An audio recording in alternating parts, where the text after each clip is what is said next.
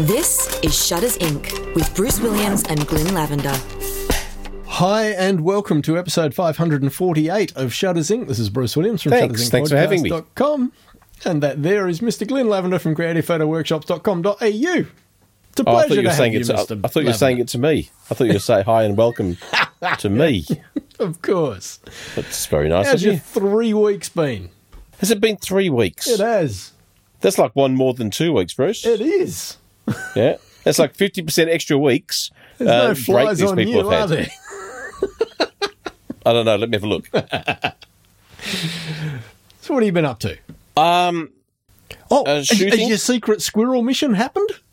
yeah, I'm in the midst of. Oh, nice. of- So I've been shooting for two and a half weeks, probably. So probably most of these three weeks, Right. I've been shooting. Nice. Uh, but shooting with pre-production lenses. Yep. And so I've got two of those. So they're unfinished. So yeah, it's got sticky tape on them where the focal lengths are and all that kind of stuff. um, and one of them was kind of a bit soft in one corner, so I couldn't use that one. Right. And um, the other one seemed to be okay, but mostly manual focus more than auto because didn't have any autofocus set up yet. So yeah, so I've been out, out shooting with that. I just picked up uh, That's a couple that's of like days. that's like alpha testing, not beta testing. I know, and you got to. And these are the images they want to use to launch the damn thing. I, I was just about to say it. It's almost not really fair to ask you to, you know, produce content to reflect the quality of the lens when the lens is only half built. What do you want to know? What else isn't fair? They want photos in the city, but with no people's faces in it, no building names, no graffiti, no artwork. Okay. Uh, oh, and no editing. So it's got to stand up to everybody else's great photos, or Yeah. minimal editing, I should say, minimal editing. Yeah. Uh, it's got to stand up to the awesome photos that people see on the internet, Yeah. where they don't have any of those constraints, and then working with the yeah non non finished product. Um, you know, so yeah, their vision is you go out for a day and take some photos and job done. That's Yeah. kind of how they see it done. The reality is you go out for day after day after day after day after day to find those one or two moments where uh, the elements come together enough that the end result is reasonable. Yeah. You wouldn't even say it's good. Yeah. It's functional. Yeah. Uh, and, and and they want yeah, they want yeah, 25 to 30 images Whoa. which you know doesn't necessarily sound like a lot. It does when you're Um, under those constraints. Yeah, and that's thing. So, uh, and then they also want me to walk around with a, a model, um, yeah, and and shoot a model telling a story Uh, right. in the city, and uh, you know, uh, so a series of images they can put together like a sequence in it, Yep. basically. But they actually tell a bit of, but it's like, well, you know, that a I don't take photos of buildings. I don't do, yeah, I, the stuff they want me to do, I don't do. So it's not like I've got an, an innate ability to photograph the things that they want. If I was someone like our mate Mike Holman in New Zealand, Yeah. he'd be na- he'd be nailing this brief because he's so freaking good at architectural stuff Yeah. and seeing stuff that no one else sees and seeing angles and he's just a master. You Yeah. know, for him, this would be a walk in the park kind of proposition. Right. Um, but for some, uh, uh, but for someone who, uh, who photographs people and uses and uses you know, millimeters of light in a scene, you know, yeah, a tiny little. It's it's a very different world, you know. So uh, yeah, so it's not necessarily that the task is absolutely onerously impossible. It's just that maybe my skill set isn't what it should be to to do it. Um, but yeah, and having not worked for two and a half years, I'm not going to say no because kind of the money would be handy. So, so, and, and this, and, and again, this is the, I think, what the fourth time I've done this for them. So they obviously like what I did in the past. So yeah, I can't be all. Yeah, it just feels, but just, but that's the thing. Now, this, now I, I sent a video through to you uh, recently, um, a, a music video, Ren, Hi Ren, this this video called Hi, which is this guy doing a performance, and it's basically his everyday normal self combating his his self doubt voice. And, this is the this is and this is exactly what's going through my head as I'm out every day shooting. Oh, I can't do this. I'm not good enough for this. This isn't my bag. This isn't this isn't what I'm good at. I don't do these. This is that internal buddy monologue that knocks creatives down all the time. Uh, yeah, oh, my work doesn't doesn't d- d- will not stack up to the, the other stuff. So everything I've just said in the last few minutes is the typical standard internal monologue of a creative Yep. person. Possibly every person. I'm the same about the way I record and mix music. I'm always comparing myself against guys who, you know, have silver records and gold records and platinum Yeah, records hanging yeah. on the wall, you know. Yeah, the the, the absolute best. Yeah. Now, spe- speaking of just uh, a slight aside to that, I was reading a, a thing today about the band Boston. You know the band Boston. Their very first album, they got they got an album deal by the I think their lead singer recording everything in his basement on tapes, and he played every part except for the drums because he was at home Yeah. and he's just doing it, and the rest of the band were out working, and he was working for Polaroid at the time. So there's a there is a photography link there. There we go. Yeah, right. Um, but he recorded everything, and, he, and so they got this music, this contract with I think it was Epic Records, and they said, right, we, you're going. To, this is the producer you're going to use, and you're going to record in Los Angeles. And he had a job, but he didn't want to go to Los Angeles. He was in Boston, enough, yeah. And so he lied and pretended they were doing it in Boston, but just kept on the same process and working in his basement by himself. and that very first Boston album, which is yeah, more than a feeling and all that sort of stuff, which everyone louds. Yep. And mate Shelton used to say it was the best pop song ever recorded. Yeah. Um, which we were both tittered at. uh, but it was all done in the guy's basement. So it's interesting you say that, that that comparison between, which makes you hate him even more, of course. Yeah. it does me. but it's uh, it, it's kind of interesting, you know. uh, What do we actually need to produce stuff? Mm-hmm. You know, do, do we do we need these big? uh, Do we need the most expensive lens, the most expensive microphones? Do we?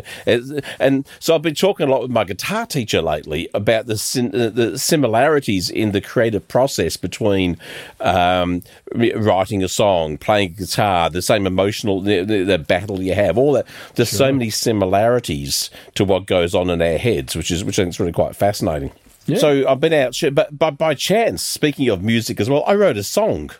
Nice. Yeah, so I used to, I used to, I used to years ago when I was a, when I was a, a, a teen and into my early twenties, I used to write a lot of either poetry or, or songs. Right, But okay. I, I'd have that kind of brain that I'd have an idea. I'd look in my head and the song's already finished. Yep. Yeah. So I wrote a song after to my early days. The movie Highlander. Do you remember that movie Highlander with uh, Christopher somebody? It's got Sean Connery in it, and they're they're, they're fighting in, in the in in the in yeah the, the Scottish Highlands, and uh, and there's these immortal people and stuff. I don't so think I've thought, ever seen it. I know my wife raves about it. really, but probably because he gets his top off a bit. You know, he's quite quite quite a strapping lad. Uh, could be fair, fair and that and a bit of Scottish accent. you put the two things together, you know, and a kilt. Yeah. Yeah, it's it's like it's just like it's like it was an aphrodisiac for the ladies, um, but and some and the men's. But uh, so I watched that movie, and then I've gone, oh, it'd be interesting to, to write a song about uh, or a poem about uh, being immortal. Right. And, and uh, then I turned, and there was this thing in my head, fully formed, like yeah, five, yeah, six or seven paragraphs long or stanzas long, Yeah. completely formed. I just wrote it down, yeah, and that kind of opened up a, a period where I was writing lots of stuff like that, where things that I'd have an idea and things that appear formed. So that happened this week. I cut. Um, well, I heard this song. It- It was really, really mournful and sad, but it had the word happy in it. So they, they mentioned the word happy, but it wasn't saying, "Oh, I'm really happy." It, was, wasn't using happy as in the term. Yeah, it was. I remember when I was happy, kind of thing. And he's saying that in a mournful thing. I thought, wouldn't it be kind of funny if he wrote a song called the Happy Song, and and uh, and the chorus is all. Yeah, I- when I'm like this, I like to sing my happy song, but every verse is bleak and dark. so funny enough, I turned around. There's this song in my head. It's exactly that. Every every every every uh, every verse is just really bleak, and and the chorus is uh, I like to sing my happy song. it's like very bizarre. So I wrote a song. I've been uh, so I've been I finally got the proper lens Yeah. um, uh, from from Tamron this week. So I've just started shooting with a, uh, the actual lens rather than the the, the fake one. So I've been shooting. Yeah, I, I yeah, kind of dropped the kids at school. So you've Uh, moved off the alpha model to the beta model. yeah, just this week. Yeah, just this this. Well, this one's the actual. Well, I guess it's as close to pre-production as possible. Maybe I don't Right. think it's actually a production model, but it's a yeah, it's the it's the finished product before they go to production. Right. Um, And uh, so there's only like one of them, one or two of them in the world. It's like so you got to look at if sign all these documents, you got to look after the things like crazy because So presumably these couple of lenses would be assembled by hand. Yeah, Right. And they have a team of engineers working on them and putting them together and Wow. and fine tuning it and all that sort of stuff, and then yeah, send it out and and then they also uh, they work up the lens profile, uh, their own, your own personalized lens profile for uh, for Lightroom or, or Photoshop, so it can it can fix you know the normal vignetting or you know, chromatic aberration that kind of stuff. So you got to you got to. Uh, so that's why if anyone saw my Facebook post a week or so ago, I'm messaging. Does anyone know how to put up a lens profile? I couldn't find. I could not find anywhere and how to how to do it on Photoshop. Uh, and right. I've done it. I've done it in the past, but I just could not find. And uh, tell you, it was like 47 folders, layers down uh, uh, of this thing to find the damn thing. But I finally got there. So yeah, just started shooting with that. But said, you know, it's like drop the kids at school, bolt out, and try and shoot for an hour or two before I have to come back and pick the kids up from school. Or it was typically then I was dropping my kid off. She's doing a, um, a, a she, they're in a theatre groups, both of them. They've got their performances this weekend, Right. And one of my kids on Sunday, she had a rehearsal at the at the at the theatre at four thirty, and it's just near the city. And I'm driving in. I've got all the gear with me. I'm driving, and it's looking. It's going to be an epic sunset. You can just the clouds are just looking and awesome. Everything's looking great. And I'm saying to her, I said. Well, one of two things is going to happen, Uh, and we're stuck in shite traffic. So, and so, so it's going to be a little bit late getting her there at four thirty, and sunset was five oh eight. Okay, so four thirty drop off, five oh eight, and it's like an eighteen minute drive to where I wanted to shoot. Okay, so we're we're talking things were tight, and I'm saying to her, one of two things is going to happen, kid. Um, the traffic will be terrible, and the sunset will be epic. or I'll get there in time and the sunset will be shite. I got there in time, Bruce. and I'm going, okay, what happened to all these clouds? What, why, why did nothing happen? yeah, and uh, all we got was one building in the city got a little bit of a glow of sun on it, Right. and uh, one building down by the docks had a little bit of glow on it, and that was it.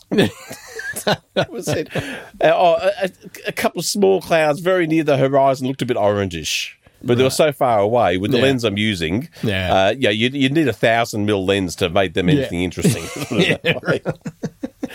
so that's like that, that's that's that's the other bane of existence of shooting this stuff. Of you know, I've been up multiple times at. Uh, I, was, I was shooting in the city the other day.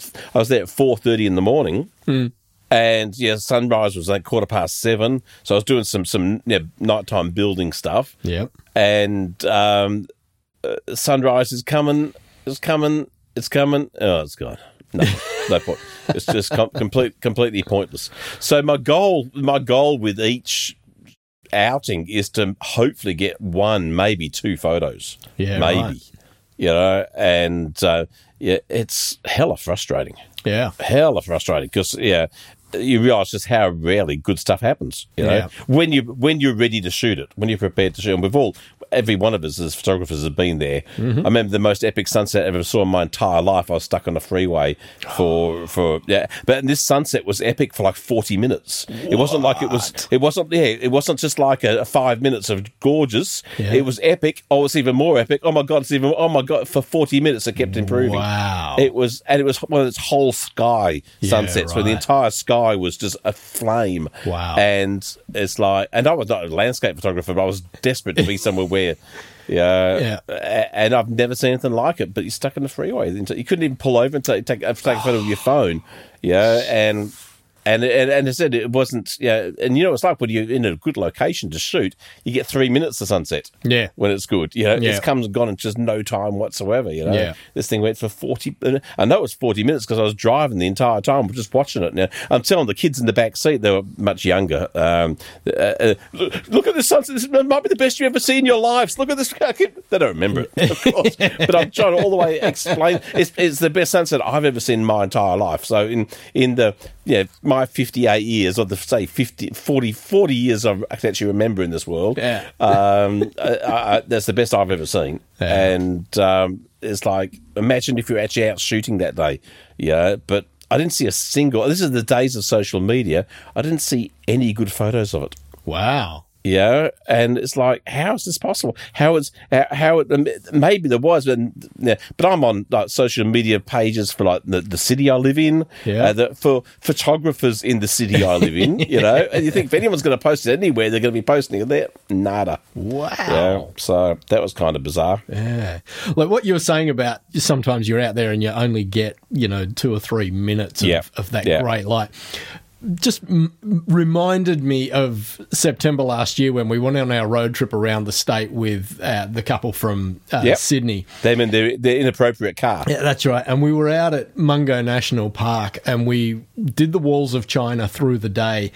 And in the evening, we went up to the lookout at the south end of the walls of China.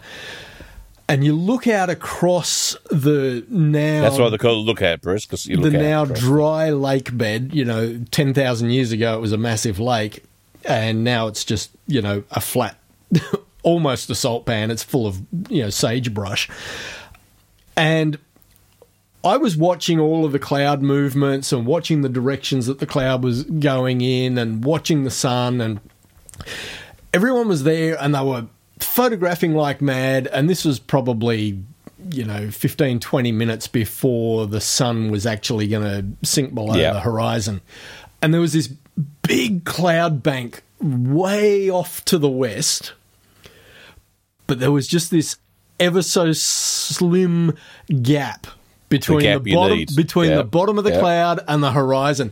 And people started vacating. They're all jumping in their cars and they're driving off Thinking they've had their sunset. thinking they've had it. And, and I'm just like oh no this is going to get so much better you know? Yeah, and there was there was a woman standing not far from me and and she just kind of muttered to herself oh well I guess that's it. And I, I turned around and I said no that's not it I said, hang around. It's going to get better. I said, because the sun's going to drop below, you know, and, and it's going to light up the bottom Through of that, that cloud gap, bank yep. and blah, blah, blah. And, you know, true to my word, we, that's what we got and, and and almost everyone had left, you know, and uh, there was just a couple of us who'd stayed back, uh, and and as you said, you know, it lasted for two or three minutes. Yeah, yeah. Uh, and I and I got a, some epic. Uh, I, I shot a multi-image pano of the sunset, Yeah, which um, you know I'm so happy with, and uh, yeah, it's just What what did you do with it? uh, nothing Just checking. Just checking. like everything, you know. I didn't. I didn't think you don't think fools like print it out and put it up on your wall. Or it, it, it is one of those images that I've I've been saying to myself, I really should get a, a big print of that, either either as a Mm-hmm. so how canvas. how long ago was how long ago was that trip? sorry? September of uh, last year, yeah, yeah. Oh, so, Oh, it's only a year. eight- it's not even a year, Bruce. months. It's not even a year. what you're worried about? It's like it's, like the ink hasn't even dried on the on the Photoshop yet. that's know? right. It's all good. It's There's all still good. time. Just get it for a Christmas present. Yeah, It's like a red. Oh, there you go. It's like a red wine. You've got to present let for the age. Christmas present for the missus. They're always hard to buy for. Buy something you'd like for yourself and pretend it's for her. That's it. That always works for me. exactly. So, Oh God! anyway. Well, that, that's it, and, and and this is a thing I come across in photo workshops all the time. Yeah. is because uh, because as I was saying before, I, I use a slither of light sometimes as my light source Yeah. as a natural light, and I might have eight or ten people who need to shoot. Yeah. and that light lasts three or four minutes. And if you're not ready to, you've got to be ready to shoot. You've got to. I mean, the, the, Everybody even gets for myself, 15 seconds. yeah, but even for myself, if I'm shooting it, I can't afford to make mistakes Yeah. because I have this, and the model can't afford to make mistakes, or the person I'm shooting, because we have a minute window where it's at optimum, Yeah. yeah, and everything else is either side of that, then it's gone, Yeah. you know, and and so you know, you've got to be, yeah, it's incredibly fast at it. You know? Yeah. the, the, and this is where when I when I'm shooting, uh, doing workshops, if I see something epic like that, I might I might not even point it out because it's just going to lead to disappointment because two or three people will get it and then it'll be gone. Yeah. So uh, what I try and do is I'll try and find something that's a little more artificially created, like um, a doorway or a window that's shining on a wall, and it's the window that's constraining the light rather than it's coming through two buildings, for example, Yeah. to Yeah. create a small shaft. It's going through a window, and, and because it's uh, that that's probably going to be there for. 10, 15 minutes. Yeah. Uh, you've got time for everything. So I'll, I'll yeah, you, you you you you can't take advantage of everything you see because of limitations of you know. It might even be oh my gear's still packed up in my bag. I know by the time I get it out, it'll be gone. So there's no point shoot. Yeah, there's all those sort of constraints that you have Yeah. to work in, and um, yeah, that's why you know, pre- preparation. Uh, I say that when I do photo talks, is knowing how to use your gear is so important, and the time to learn how to use your gear is not when you're out taking photos. Yes. Yeah, it's 10 minutes a night in front of your TV spinning dials. This dial does this, this dial does Yeah. this, this dial does Getting as humanly familiar as possible with your camera so it's second nature. I've actually been taking my A7 III on the train to Newcastle over the last week or two. Yeah. And just doing exactly that, looking through Brilliant. all the menus, getting familiar with everything, and, and particularly with this newfound interest in shooting video, you know, getting familiar with that, that side of my camera as well, because that's a Yeah. side of my camera that I've not really explored in the three years that I've had it. And you're right, you know, it's so easy to become you know, e- either forget about those things or to have got a new camera and not have spent the time to explore Yeah, it and yeah. get familiar with all of the things that your camera's capable of. Yeah. So I've been shooting a brand of camera that I don't normally use for Oh, this okay. project um, because it does. It's not for my brand of camera, and and and oftentimes, oftentimes I'm shooting other brands of cameras when I'm shooting these projects because it's not for. Yep. Yeah, can, it's not designed for Canon. Yep. And so, so a, I've got to kind of get familiar with that. But I mean, stuff like I'm trying to find out how to turn on image stabilizer and turn off image stabilizer, how to yeah, and how convoluted some of these menus are, and how many screens of menus there are Yep. to to even try and find. I mean, because when you've got your camera on a tripod, which I don't, I mean, I rarely shoot with a tripod, Yeah. except when I'm doing these projects. And you can't have stabilizer on whilst you're on your tripod. No. So then to try and remember to turn it off, but then you can remember to turn it back on when you start doing handheld stuff. Then you to remember to turn it off again. And it seems like every time you go to do it, you can't remember where it was on.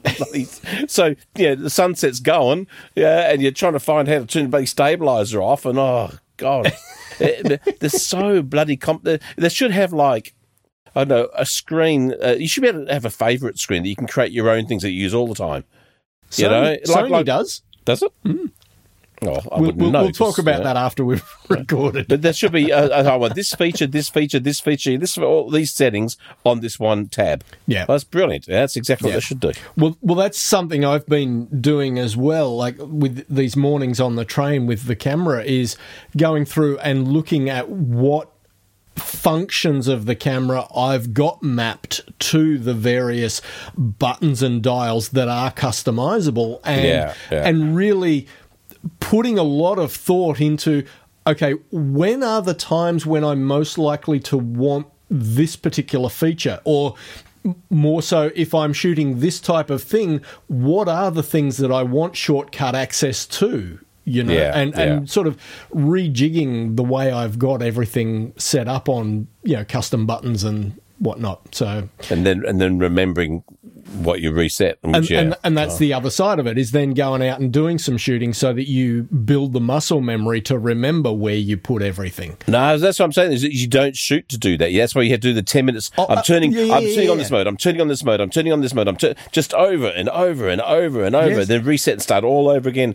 And don't do anything but change modes and and turn turn on and off features. And that I, I, I, The shooting's I'm- irrelevant. I get what you're Yeah. saying, but I, Yeah, I'm then yeah. saying that once you've done that, you really want to go out and just do some shoots that are oh, not for sure. If you, if you don't if you don't use it, if you don't use it, you'll lose to, it. to build the muscle memory.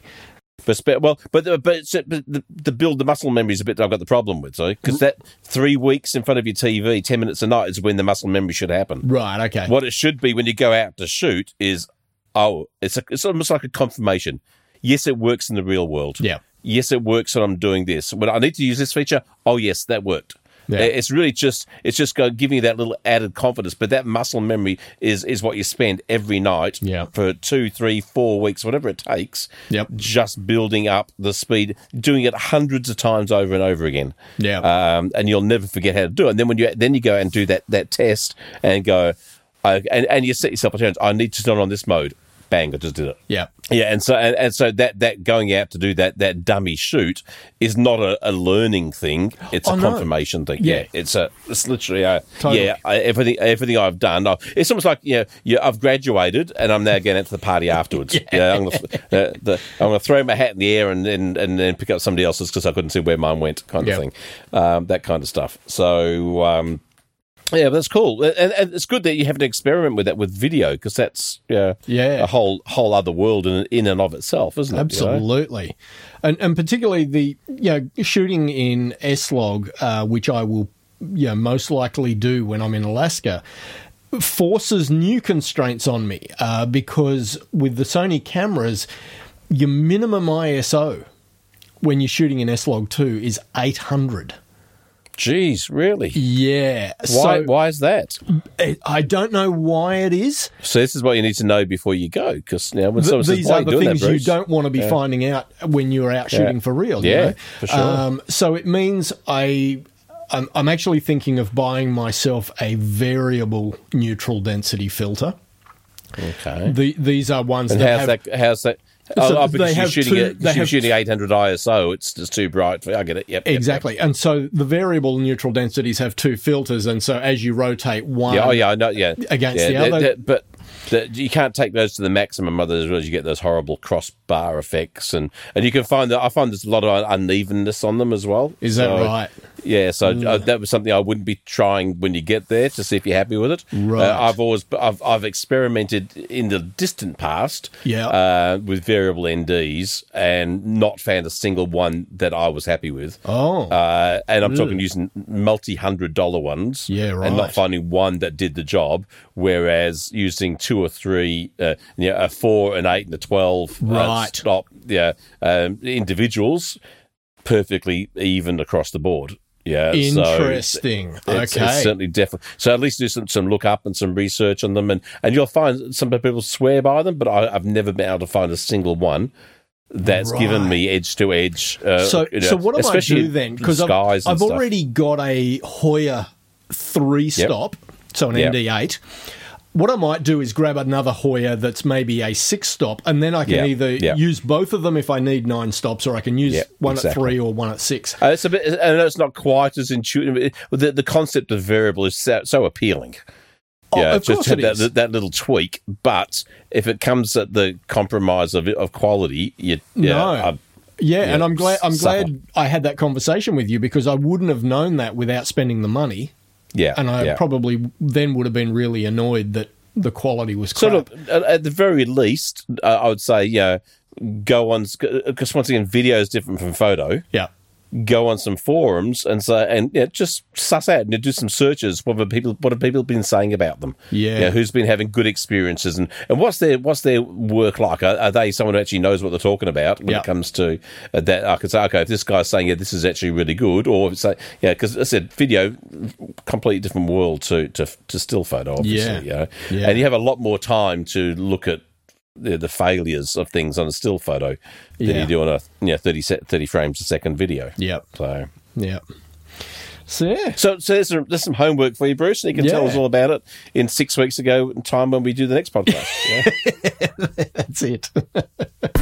Since 2005, Shutters Inc. has been a labour of love. But beyond the time required to produce it, there is also a financial commitment. If you find value in the podcast and would like to help keep the servers running, hit up the Patreon link, which is in the show notes. Even a couple of dollars a month will help. Much appreciated. Now, back to the podcast.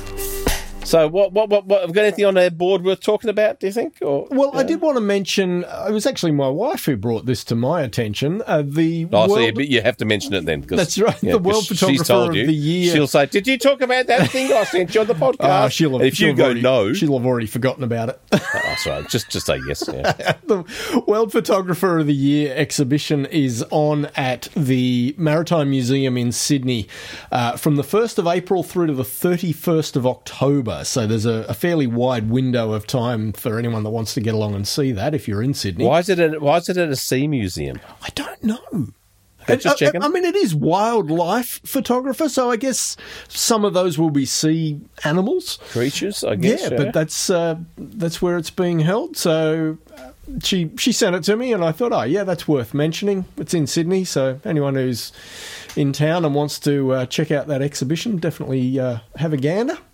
Just having a quick flick on their on their page there. It's uh, yeah, there's got some videos on there too, which is looking pretty good. There's a, a one here behind the lens of 20, 2022 Young Wildlife Photographer of the Year.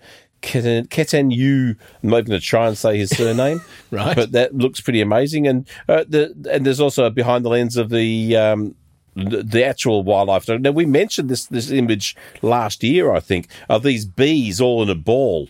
Uh, oh, uh, and yeah. other bees flying in. So there's yep. like a behind the little video on, on that person. That's worth having a gander at and some, yeah. some purdy photos. Yeah. but whilst, whilst we're doing whilst we're doing uh, photos oh the oh the uh, year kind of thing, mm. um, I've also got one. So I thought mm. we might as well link the two together. There's a landscape photo competition, the Beauty of Scotland.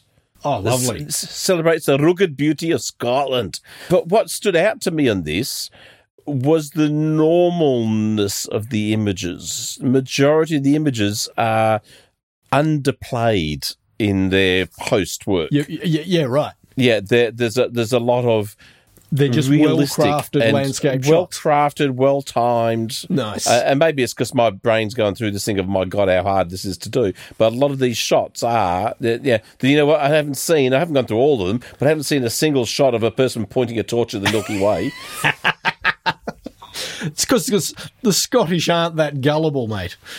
No. Well, you know, got to be. There's no tents lit up from the inside. There's no one. There's not a single um, epic photo with someone standing with a red raincoat in the middle of it.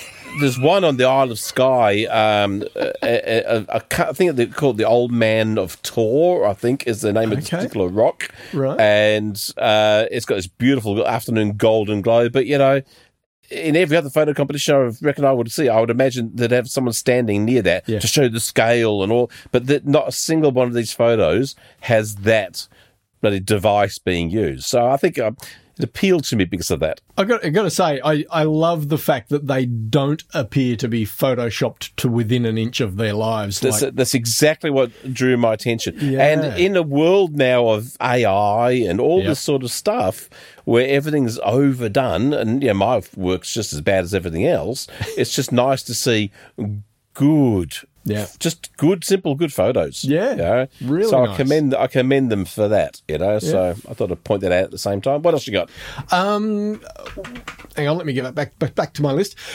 In my newfound exploration of video stuff. Yes. One of the YouTube creators, and I've, I've actually been following his work for probably a few years now, is a guy called Gerald Undone. Some of our audience are probably already familiar with Gerald's Is he mad? channel. Is he crazy? He, Has he got a bit undone? He is. is that it? That's his intro. That his oh, intro. Okay. Goes oh, yeah. Gerald undone, Gerald undone, dung dung dung. He's crazy. Um, ah, he's undone. so, um, but he's he's the kind of guy you would love to pay out on because he is the ultimate technical nerd. Bruce, I like to pay out on everybody. Yeah, I know you do. Um, so he goes right into the technical side of everything that he covers, and he does it really well. Uh,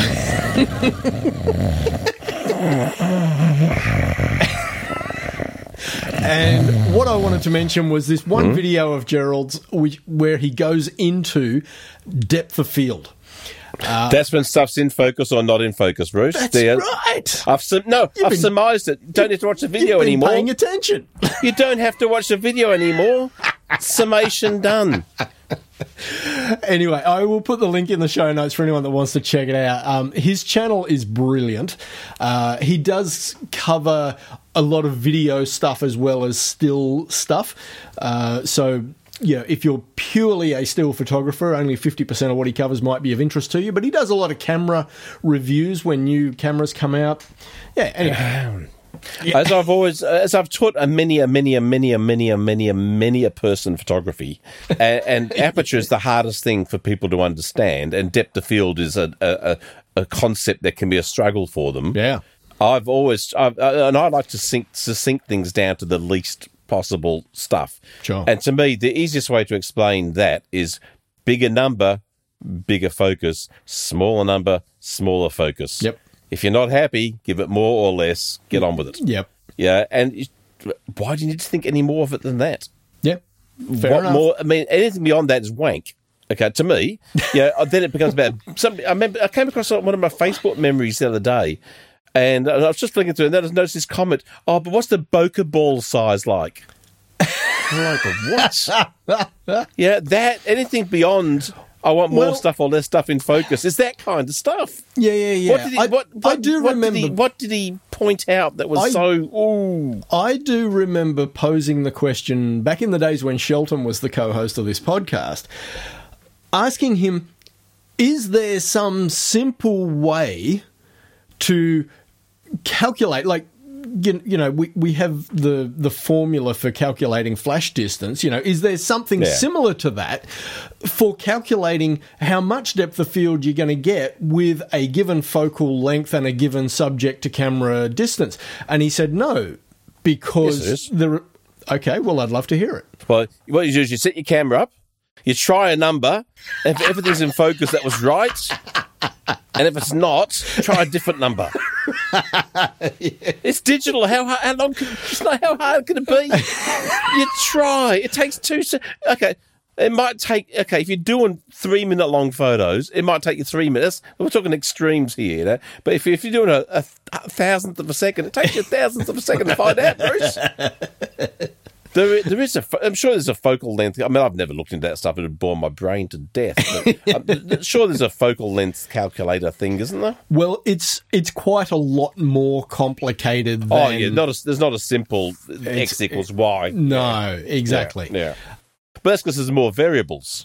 Exactly. Exactly. So yeah, so I'm not going to try and surmise what Gerald covered in the video. I, I watched it a week ago and I've already forgotten half of it. So But but uh, but, pro- look, but let, let's let's delve into it though, because are you going to a scene pre-calculating in your brain how much depth you want to see in the shot? yes, Or okay, so why is it important to know what number to use? You get there, you try one.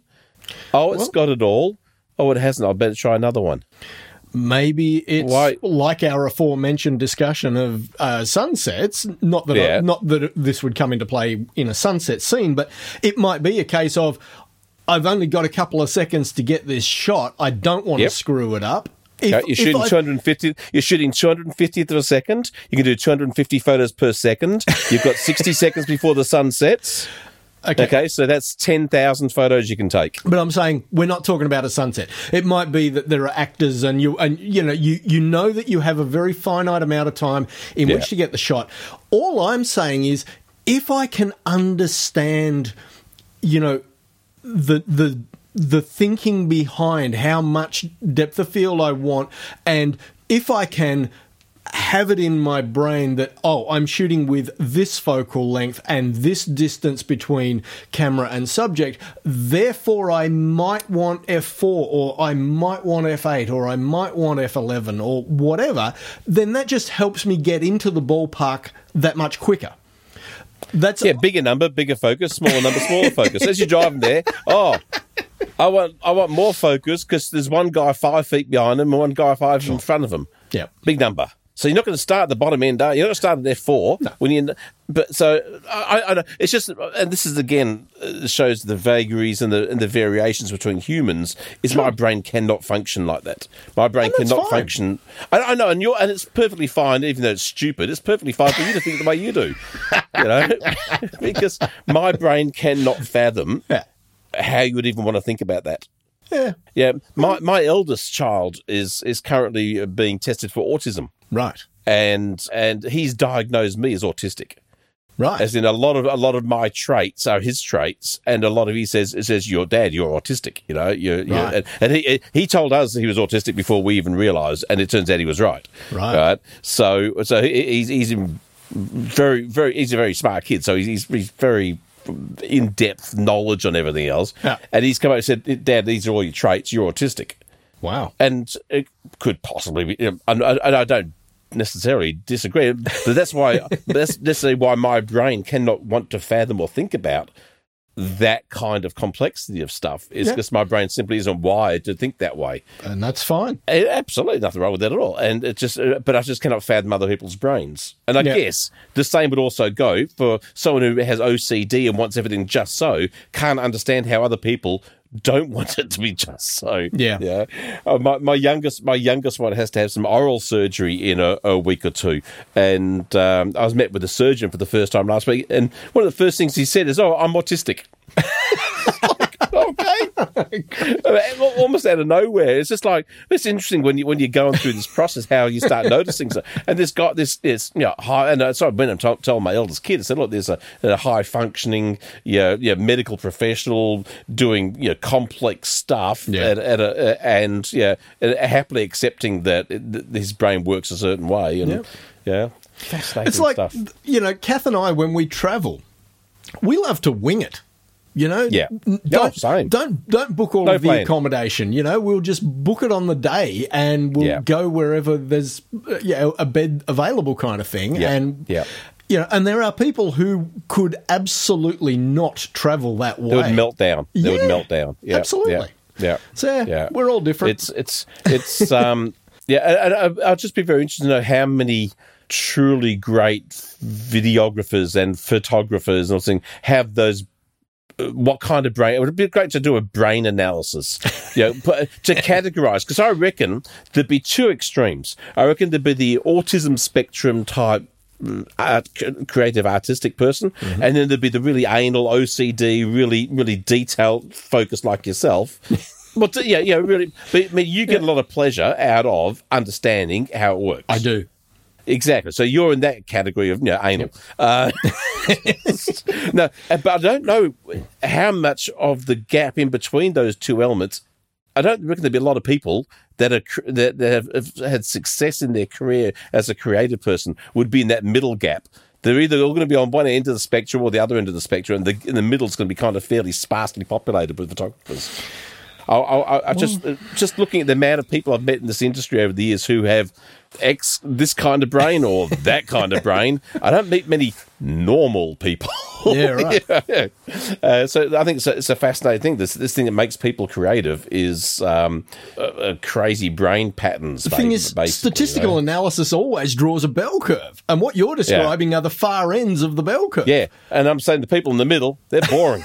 yeah, but they- I mean, they're not. They're, they're the ones taking photos with their iPhones and taking crap. You, you, you've seen them, the, the the crooked horizons, the Oh, stuff yeah. coming out of people's heads, the Yeah. the terrible expression on the all, all the stuff. It's like, well, why did you take that photo?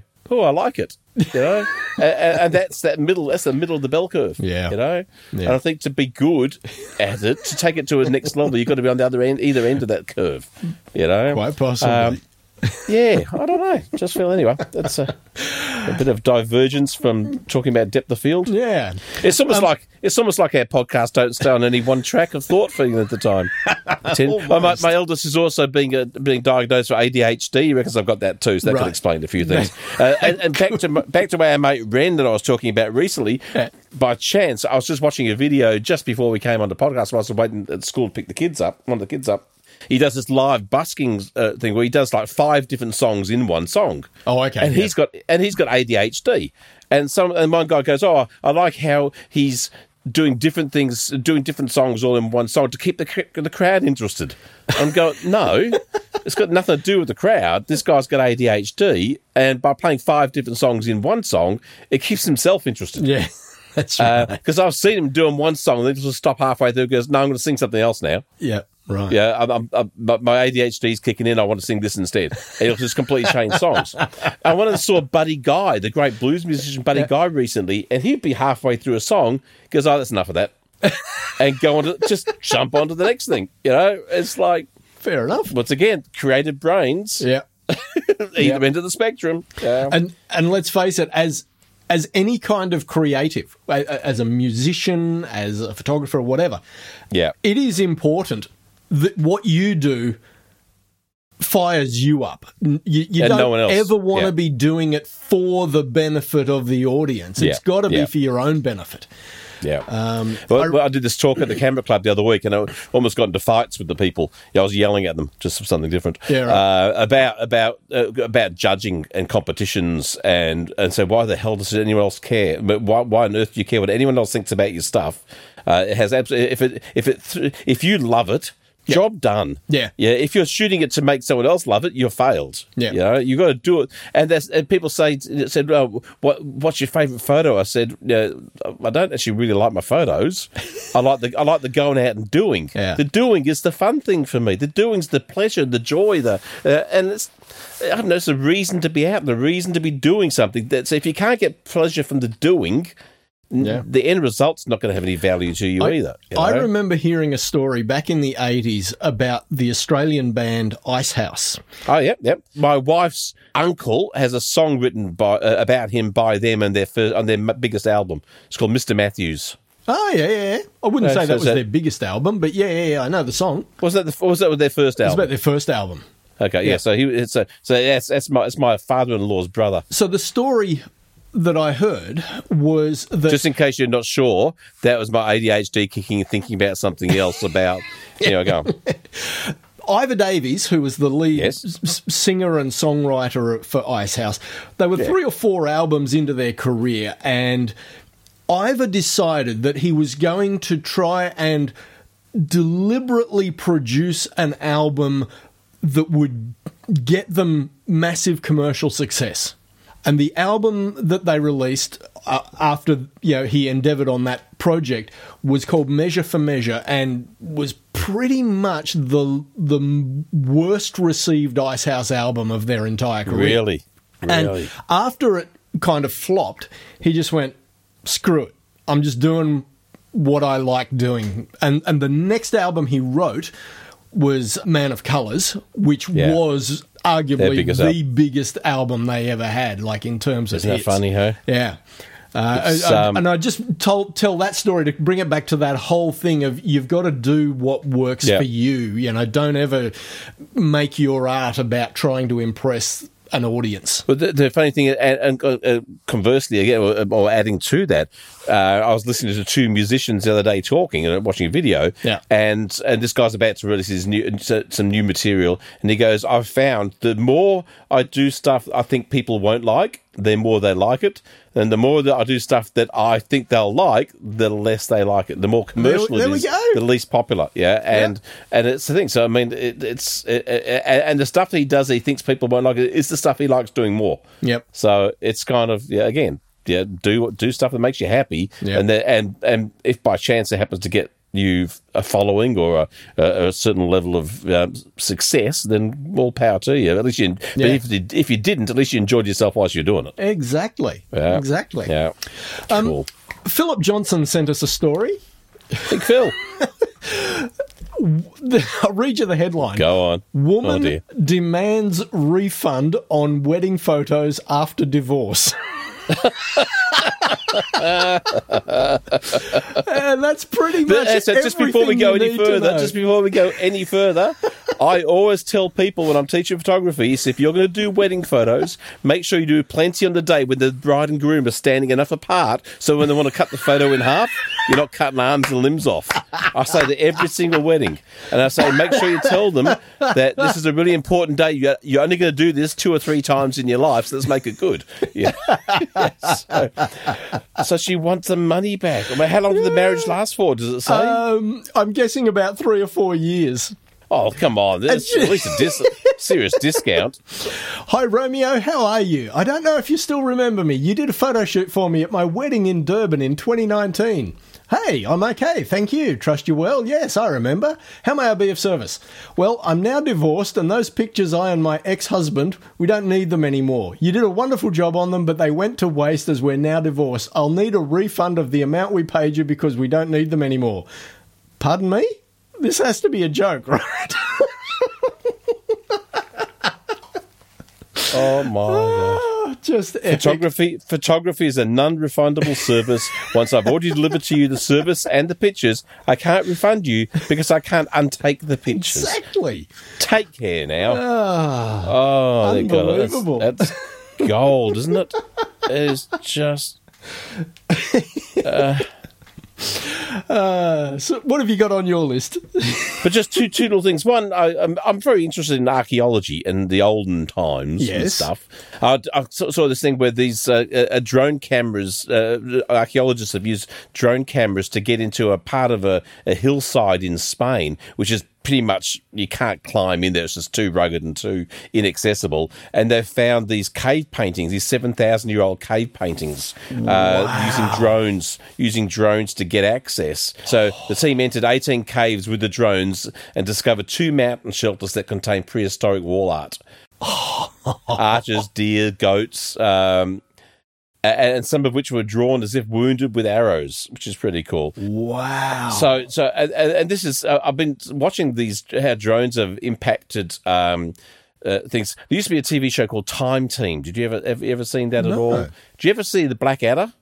Uh, I've, with I've Rowan seen little bits of it. I've ne- I never watched. Well, here's an offsider, a guy, a, kid, a guy called Baldrick, who's offside of Tony yeah. something or other. Tony Robinson is his uh, his offside. Well, he does this had this series called Time Team, which is like went for like twenty years. Okay. and they basically had three days to excavate a site somewhere in England, Right. Uh, uh, and they'd find like they'd find like Roman. Somebody maybe maybe found some shards of Roman pottery in a field, so they'd go and explore the field and see what they and they'd unearth you know, mosaics and all sorts of stuff because England's just layered on top of all sorts of cool stuff. Yeah. So that was always really good. But back in the early episodes, now for most of the 20 years, if they wanted an aerial view, they had to pay thousands of dollars to get up in a helicopter and try and see stuff from the air because obviously things look Yeah. different from the air. And then when drones got invented, all of a sudden people are flying these these cameras up into the air, and it happened to coincide with a drought, and so people are flying their drones taking photos of fields and where there's like rock structures underneath a farmer's field let's say there was an old prehistoric stone house circle house under a field the crops uh, the, the the color of the of the dead crop would look different where the rock was to where there was no rock Wow. so they're flying over these fields and they're seeing these hundreds of stone circles where, where there's prehistoric settlements they didn't even know existed and Roman ruins. You can see entire shapes of Roman Roman um, buildings underneath these fields, which are just as far as you to the naked eye, just blank. You know? yeah, at ground level, it's just un- Yeah, impossible nothing to see. So, so drones, uh, drones have made it so much more affordable, uh, and also same with Google Earth. Yeah. I spend quite a not a bit of time, but I- from time to time, I'll get on Google Earth and I'll just scroll the English countryside, Yeah. just looking at the shapes that you can see under the ground because Yeah. there is so much stuff you can see. It's really quite remarkable. Wow. So when I saw this article, it really piqued my interest because yeah, Yeah. it's, it's stuff that. Oh, yeah, I'm that definitely going to be watching that video when we finish recording.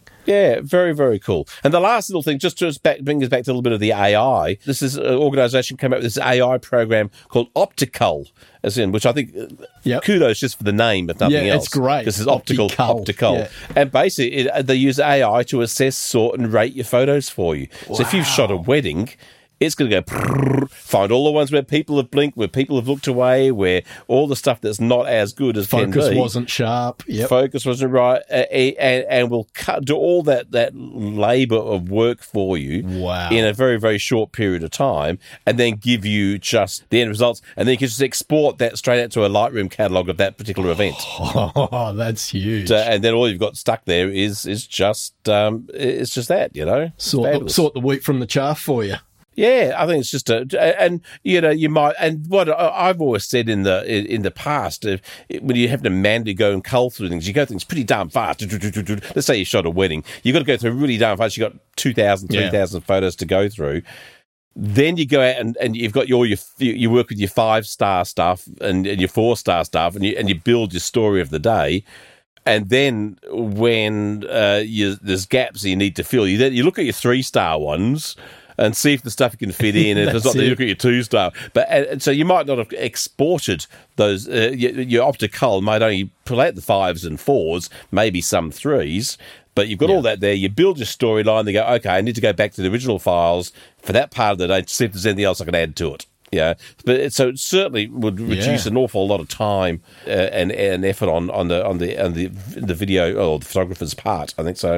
I thought it was a pretty cool piece of software. Mm. And yeah, ku- again, kudos for the name, if nothing else. You know? Yeah, exactly. So that was it. That's all I got. That's all I all I had on my little thing. Nice. We've waffled we've waffled on for nearly an hour anyway. So I think that's been a good chat.